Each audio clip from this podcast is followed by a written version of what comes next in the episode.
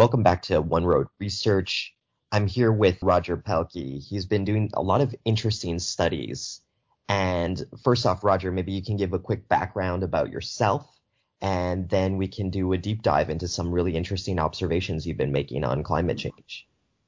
Yeah, thank you, and thanks for having me. Um, I have worked at the intersection of science um, and politics for about twenty-five years. Um, I originally thought I was going to go into the physical sciences, uh, spent some time working for the House Science Committee in Washington, D C, and discovered that uh, Uh, the, the use and often the misuse of science is a pretty interesting topic to, to study and work on. Great. There's so many things that we could touch on right now. I guess let's start off because our audience is capital markets focused. I see a lot of the analytics that you do referring to, for example, the impact of climate change or the lack of impact of climate change relative to G D P. How did you go upon thinking of it in that manner? Now, one thing that's interesting to state, though, is that, let's say from, from a global G D P perspective, I could argue that some countries obviously are trying to distort their G D P growth to some extent, like China. And, and when you look at the world over, there's a lot of intervention towards masking the G D P figure to some extent. So obviously, in some countries that are so adamant on demonstrating growth, are we sure that we're using the right growth metrics, even though it's a highly accepted a form of measurement? Yeah, this is a great question. Um, it's related both to the impacts of climate change, uh, both looking backwards and looking forward, um, but also how we think about emissions reductions, which we could talk about. For me, um, I started working on this topic a long time ago um, in the nineteen nineties when my mentor I was working for at the National Center for Atmospheric Research pointed out that um, You know, the period nineteen ninety-one through nineteen ninety-four was the quietest period in a half century in the Atlantic for hurricanes, uh, but it was also the most expensive due to Hurricane Andrew in nineteen ninety-two. Mm-hmm. And at the time, people were using economic losses as a proxy for understanding what weather and climate were doing. Mm. Um, and that was clearly not a good idea, given that more than just extreme weather affects damages. It's, it's where storms hit. It's how much concentrated wealth we have. It's the way we build. So we started doing some work, which, you know, I've continued for, you know, the last two and a half decades, focused on trying to understand economic losses in this long-term picture, given that society changes. Um, we call these normalization studies. And, you know, the grossest way to do it with a big sledgehammer is to use G D P, right, um, which is the total economy. Uh, but there are multiple methods that use much finer grain data, such as building stock and tangible wealth in particular locations. And these studies are, are pretty consistent across the board in showing that, at least to date, the primary factor that drives the increasing losses has been, I mean, it's good news. We're, we're wealthier. We have more stuff. Um, and this is expanding around the world. Um, mm. It's it's not necessarily so far more or more intense extreme weather events. Mm, mm. In one observation that I thought about while you were just explaining this is, I know that you do have other studies as it pertains to like landfall and the impact of, of hurricanes on landfall. And I guess one thing that I would note is coastal line G D P, I'd imagine, would be much higher relative to, say, for example, the Midwest.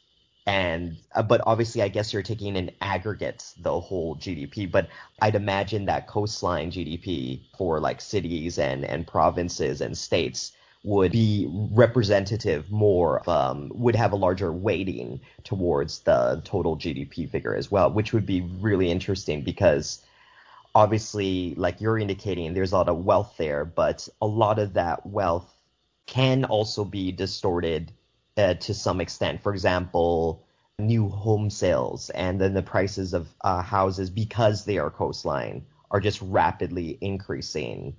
I wonder if there would be a, a way to measure it, like you indicated, by adjusting unnecessary asset price inflation, because that, that can lead to some distortion towards the, the decline of the impact that weather might have versus G D P.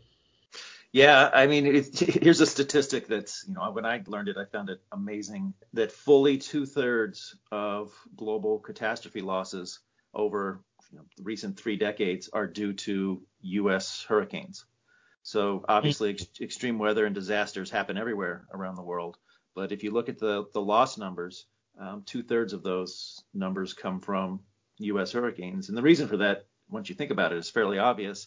Um, the U S Gulf and Atlantic coasts are built up pretty much from from Texas to Maine um, right. with enormously valuable coastal property that uh, when it does get hit, we see these, you know, multi-billion, multi-ten billion, even one hundred billion dollars um, loss events. Mm. Um, that said, we're seeing uh, around the world similar patterns of growth in coastal locations, which are obviously desirable, you know, for personal reasons, but also for commerce reasons. So, yeah, the coastal regions are outweighed um, in terms of their contribution to, to G D P, but also to their contribution to, to losses that we experience due to catastrophes. Right. And I'm assuming that the United States must make up a large percentage of even global G D P if one was to assess this from world G D P perspective as well. Absolutely. Okay.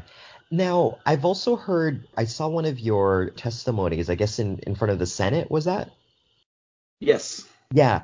And I did hear someone bring up an interesting point. They had said they, like, are you measuring, when you're talking about landfall, like, why is that the metrics? I guess you were saying that this is a counter to the economic impact. But then I saw this lady point out the, the fact that the frequency of hurricanes uh, from a sheer number count throughout planet Earth has actually increased. Is, do you know anything about this? And is that a fair interpretation of what's going on?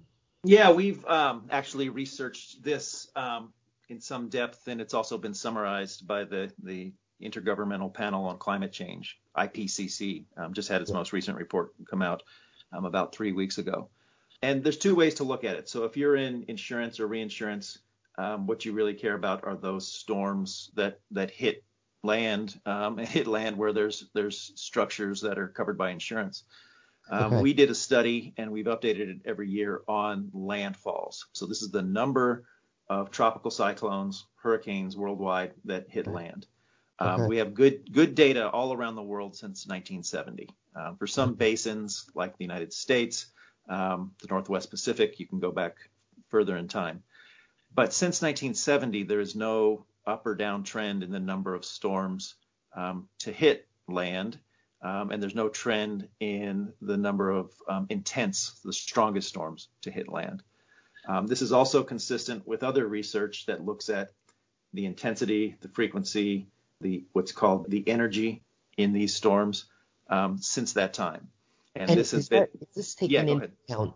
Is this taking into account the the most latest hurricanes that hit Florida as well, which was reported in the news to be relatively intense? Is that is that a fair assumption? Yeah, I mean, and the, the recent um, storm Michael that hit Florida was exceptionally intense. Um, mm-hmm. The final final analysis we'll have to wait, but it was certainly a Category Four storm. You know, it's a tragic um, anytime a storm wipes out communities, but if you look at the the, the bullseyes uh, along the Gulf and Florida coast.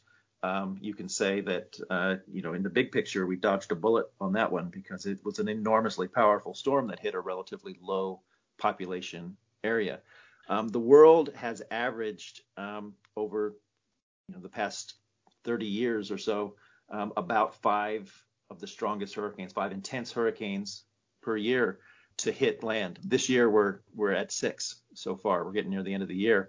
Um, so it's not at all an unusual year. Um, in fact, one of the more notable features of hurricanes is that from two thousand five to two thousand seventeen, the U S went without being hit by one of these intense hurricanes. Mm. So it's really important to take the long view on these issues because, yeah, twenty sixteen and twenty seventeen and into twenty eighteen have seen some uh, more intense storms, um, but that comes after a decade plus long period of not seeing those storms. Right. And could you touch on floods, droughts, tornadoes, and wildfires as well? Yeah, absolutely. Um, so we're in luck because the, the I P C C uh, periodically does summaries of the state of the science on uh, extreme weather events. And if you take a look, um, there is really good evidence that the world has experienced more and, and longer heat waves uh, in particular. Um, there's a, a sharp decrease in cold spells. Um, that's where the best evidence is for changing extremes. There is some evidence, and it's pretty strong in some locations, that there has been what's called increasing precipitation, so more intense rainfall. But we have to be careful because more intense rainfall doesn't necessarily mean more floods. And in fact, the I P C C um, has concluded that it's it's not yet possible to detect um, an increase or a decrease in major flooding around the world. Same goes for drought. Same goes for tornadoes. Wildfires are, are a bit tricky because those are really mixed up with human settlements, where we build and right. ignition and so on. Um, but there is some speculation, and I think it's safe to say speculation, that um, that drying and heat waves are associated with uh, greater wildfires. Um, but that, again, is complicated by a human signal. I guess, I mean, the overall bottom line is that climate change is real, and scientists expect that we may see more extreme events coming in the future. Uh, but we don't want to confuse what's going on now with what's expected in the future. Um, and I know it's it's politicized and this is, you know, it's it's it's media friendly, but the state of the science right now is that, to date at least, there's not a particularly strong signal of human-caused climate change in, in disasters. So when we look on the internet and we see all sorts of these interesting memes and even these video footages from the likes of National Geographic that are showing us eroding land masses uh, due to, I guess, um, higher ocean levels. It looks quite extreme, though, Roger, and how, like, based on all your statistics, it seems to counter uh, the visuals that we're seeing. Mind you, maybe your statistics are more U S-centric, but, like, how do you, even as a scientist, you're looking at the empirical data when you're seeing all of these images and they're showing you adjustments in like land. What do you think about that? Or is that due to human intervention by populating in those areas or trying to like create like artificial land masses as well? What what is the, the explanation and causality for all of this fascinating video and, and uh, satellite imagery? Yeah, well, I mean, as I stated, you know, climate change is real, and humans yeah. have a, a significant role in it. Sea level rise is real. Increasing temperatures are real. But at the same time, this, the same research that, that tells us about the reality of climate change also tells us that, you know, while there are every year extreme weather events like floods, hurricanes, drought, it's we're not yet able to say that those events have increased due to accumulating greenhouse gases.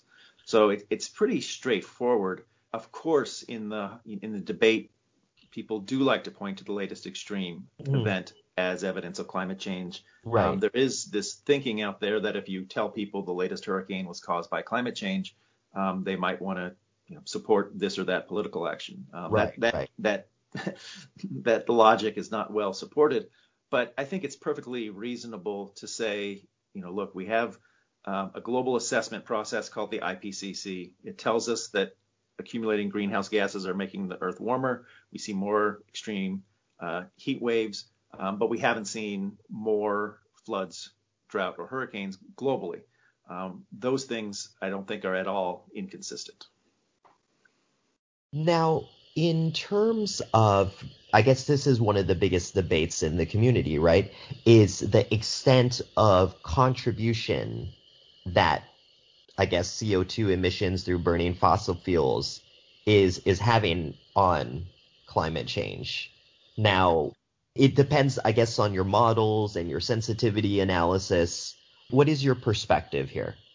Yeah, and again, I you know I defer to you know the global assessment process that's been put in place since the late nineteen eighties, which you know the consensus view of the scientific community is that the warming the globe has seen you know, over the last half century or so, um, is primarily, if not totally, due to the emission of greenhouse gases. There is a lot of interesting research out there on the effects of land use and, for example, irrigation, how we change land cover, urbanization, and so on. Um, but that doesn't take away from the fact that um, the emission of greenhouse gases and primarily carbon dioxide, um, is a primary driver of changes we've observed in climate and we expect to see into the future.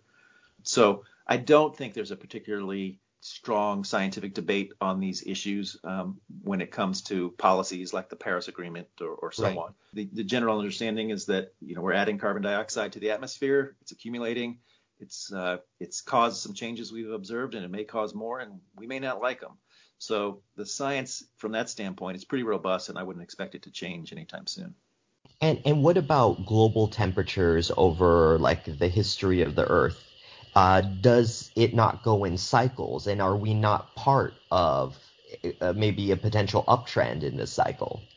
Um, yeah, of course, um, there's a long, long history. Uh, but in terms of, I mean, that's interesting to my my climatologist colleagues and so on. But from the standpoint of climate policy, extreme events, um, things that decision makers um, in the public and private sector care about, those debates and questions aren't particularly relevant to understanding how the climate might evolve over, you know, the next half century and what steps might be done to to reduce emissions.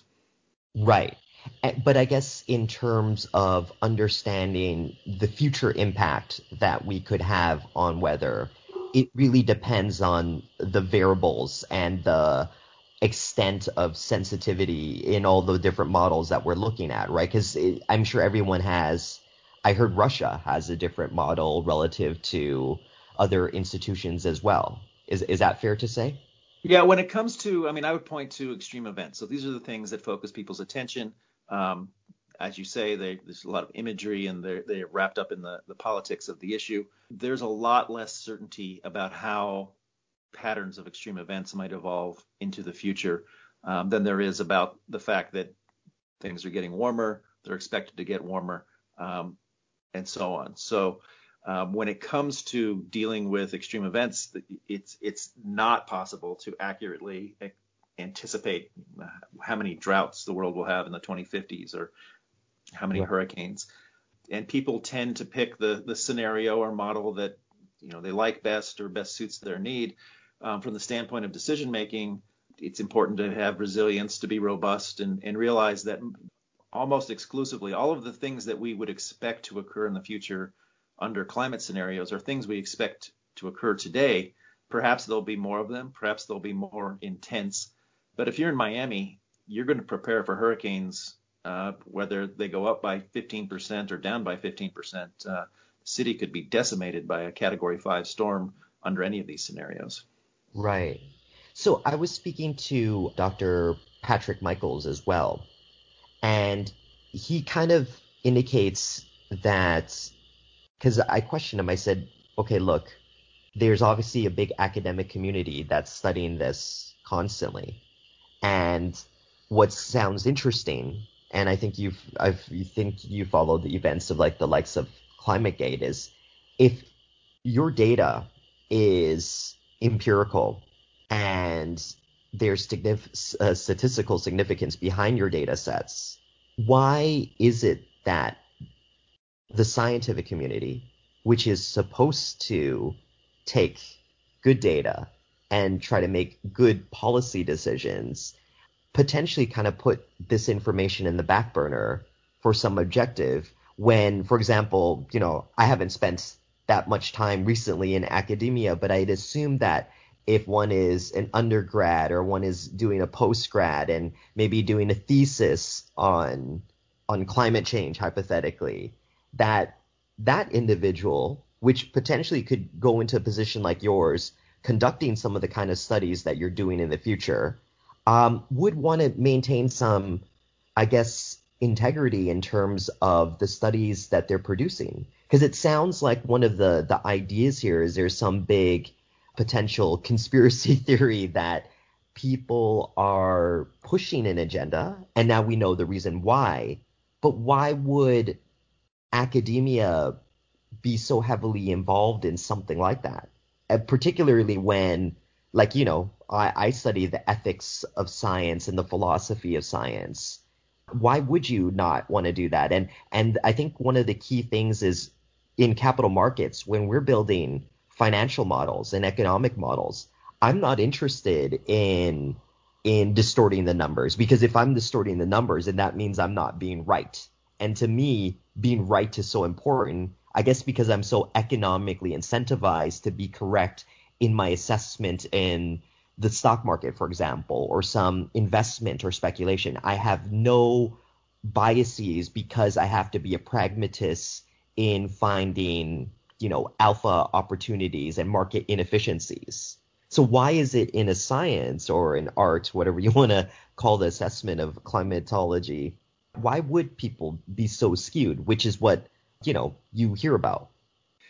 Yeah, I mean, so there's a lot there to, to unpack. But I mean, one thing I say to, to colleagues um, when talking about extreme weather events and, and damages and losses is, um, you know, if if if you really want to get a, an accurate sense of um, how the market sees these issues, look at the, the trends in reinsurance pricing over okay. recent years. Um, and reinsurance has had a hard time, you know, maintaining uh, a hard market because uh, there's more capital available um, than there has been payouts, because there hasn't been, uh, from their standpoint, there hasn't been enough disasters.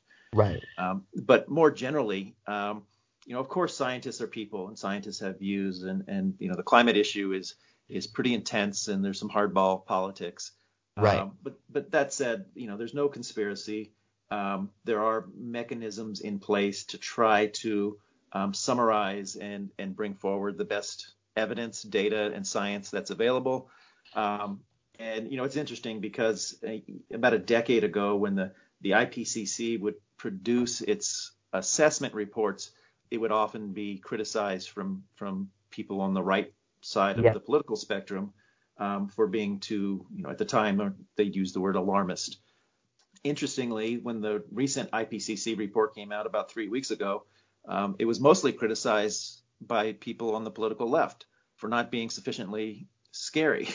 Right. So um, when science is um, summarized and put out there, of course, um, there are always going to be legitimate minority views. Science evolves. But I mean, for me, I think sometimes we overthink the climate issue. Um, the reality is, you know, no one argues that we're putting massive amounts of greenhouse gases in the atmosphere.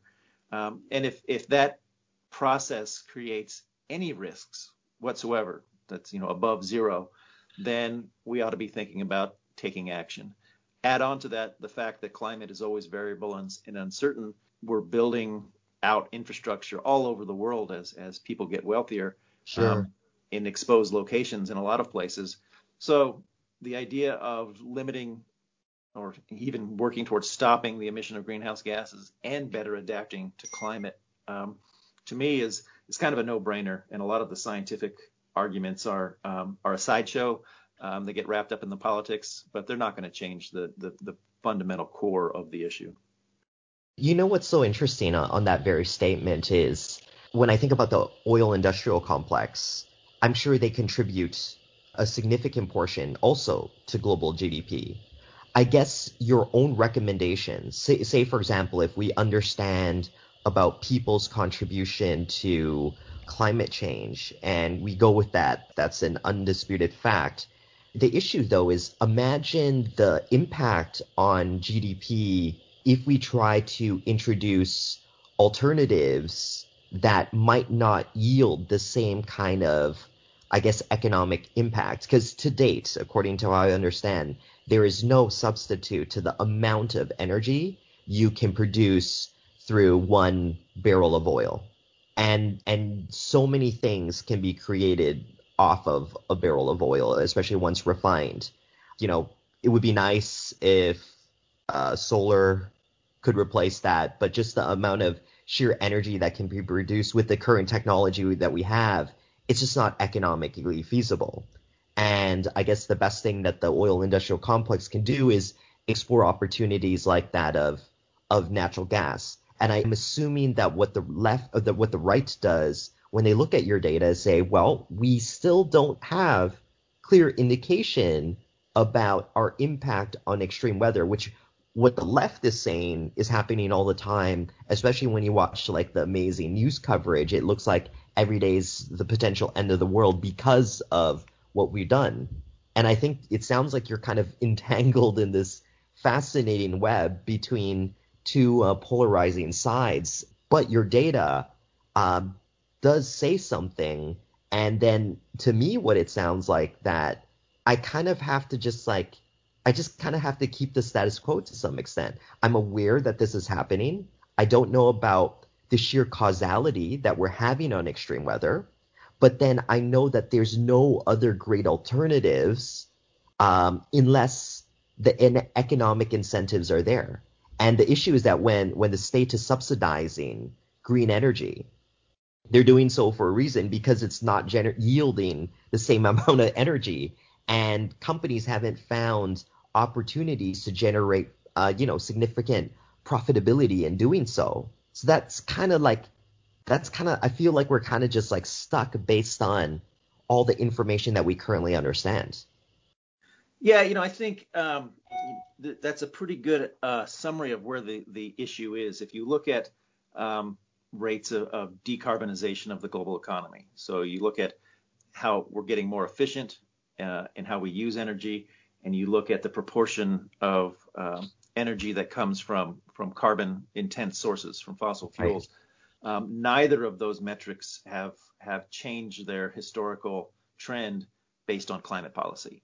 Right. So for all the sound and fury in the big picture, um, globally, there's not much evidence that we've changed from what we've always been doing. Um, right. A few years ago, I, I coined a term called the Iron Law of Climate Policy, which says that, you know, whatever we decide to do on climate policy, um, appreciably reducing or, or trying to halt G D P growth is is going to be a always going to be a non-starter. Right. Um, and and so the way that if we really want to decarbonize the global economy, the way we do that is um, through technological substitutions. We come sure. up with sources of energy that provide um, either present or, or ideally better energy services. And if that happens, then a lot of the politics goes away, because right. there are vast parts of the world where there's not a lot of wealth and there's not a lot of access to, to energy, and dirty coal energy is better than no energy. Right. So, so the route toward um, dealing with this issue is um, through technological innovation, which we, we do pretty good. You know what's yeah, so interesting is the inspiration for the technological innovation, based on uh, my experiences in, in free markets, is actually high energy prices. So that that's seen, and and we've seen that in terms of um, horizontal drilling and the new abilities of the, the United States to become a massive, um, well, fossil fuel exporter. But I think that's the cue, and I, I've always looked at that. Like whenever I want to understand about the economy, I need to look at consumer spending, the signals. Whenever I want to understand about commodity prices, I need to, uh, or commodities overall, I need to look at the commodity price as an indication of interest and demand. We've seen that with cryptocurrencies. When Bitcoin is seventeen thousand dollars, people are heavily inspired to go into the space. Not everyone's going to make Bitcoins. People are going to make enhancements of cryptocurrencies or their own cryptocurrencies.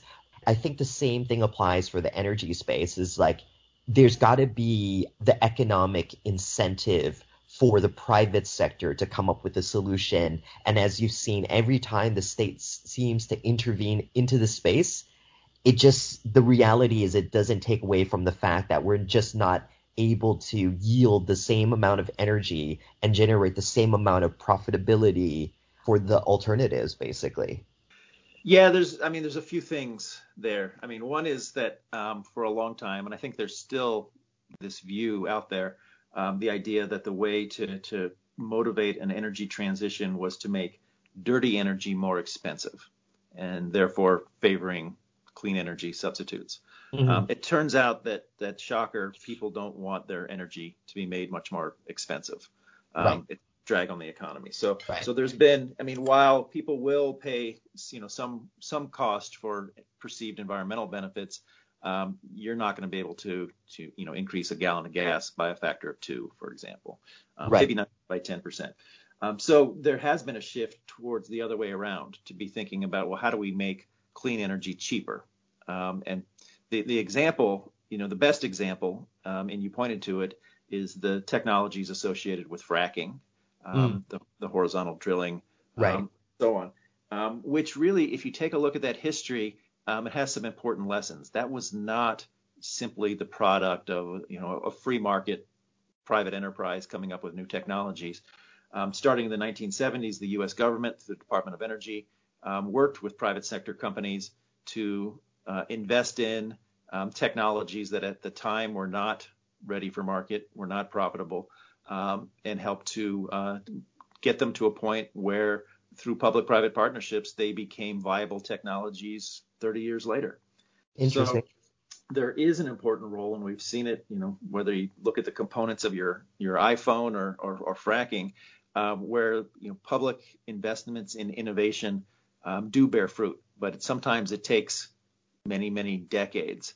So I and many of my colleagues have argued that the sooner we get focused on innovation, um, recognizing that there's an important role for the public sector and the private sector, and whether that innovation is carbon capture or it's, you know, advanced nuclear or battery storage uh, or advanced solar, we don't know where technological breakthroughs will come through. But just like fracking, the minute that we discover a viable technology that makes energy cheaper, it expands throughout the marketplace. I mean, coal in the United States is, is going away not because of environmental campaigns, but because of the simple economics of fracking that have made natural gas far more preferable. Yeah.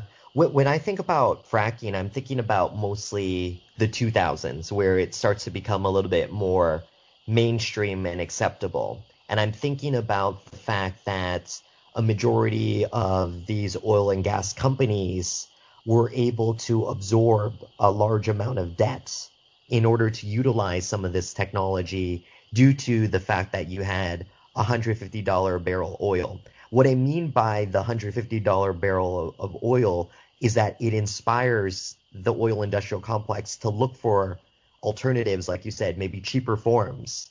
But what I mean is you also need a cue, an incentive, just like an indication that, wow, there is a value to energy. And in whatever iteration or form factor that I can create energy or find energy and extract energy, at least I know that there is going to be some nice economic incentive to do so. So for example, if you had like one hundred fifty dollars barrel oil today, someone might say, okay, look, I'm going to really work my butt off and try to really innovate solar technology so that I can capture a piece of this action. Another important note on this is that for these new exploratory technologies, you need the balance sheets that are necessary to absorb this risk. So, for example, what I mean by that is, like, let's say fifty percent of ExxonMobil's uh, financials might be segmented into, like, gas, and the other fifty uh, in terms of their revenue could be segmented into oil. And I think that you need these kind of entities to be able to absorb potentially lower margins initially, on, but, but be able to skew it to higher margins based on some legacy form of energy. And I see that that's the role and function that they're playing. By the way, I'm not saying that this is the greatest solution of all time. I'm just saying that this seems to be something that is a little bit more economically feasible to make these things possible. Yeah, I mean, that makes a lot of sense to me. Um, and, and again, my, I and my colleagues um, have argued for a long time that that the role of uh, of implementing a carbon tax or a carbon fee um, is not to make energy so expensive that, that people notice the the, the change in price, um, right. but to acknowledge that really the global energy economy is is enormous. It's it's it's tens of billions of dollars, and even a small carbon price Um, can raise hundreds of billions of dollars, um, which might be turned around and invested in innovation in the energy space in partnership with energy, recognizing that um, global energy use is just going to continue to expand around the world. Um, I mean, the other thing is, if we don't have a floor price on fossil fuels, then even if we are successful in displacing them with uh, renewables or nuclear or other technologies, there's still going to be massive supply. The price is going to go down, and it's going to be um, you know, more difficult for the alternatives to, to go under that price. So, I mean, there's a lot of reasons why we would want to focus on innovation, to think about not just R and D, but the, the whole whole process of innovation, the role of, of the private and public sectors. So I see that You know, using using today's energy economy as the basis for building a bridge to tomorrow's um, is something that really hasn't been the focus of climate policy so far. Right. I think it's missed mis- yeah. opportunity. Well, this sounds so fascinating. I love how we kind of came up with some interesting angles and perspectives here near the end of this conversation. And I look forward to being able to keep in dialogue with you and just kind of brainstorm this situation. It, it seems to be a very interesting intellectual puzzle, but also a very real issue that's amongst the, the stream of consciousness right now. Yeah, if there's anything that the climate issue needs, it's it's more discussion, more debate, more opening up to to new and different ideas, because obviously what's what's been tried so far hasn't made much of a dent, and uh, we'll have to do things differently going forward. Absolutely. Well, thank you very much, Roger. I hope to uh, stay in touch with you again. Thank you.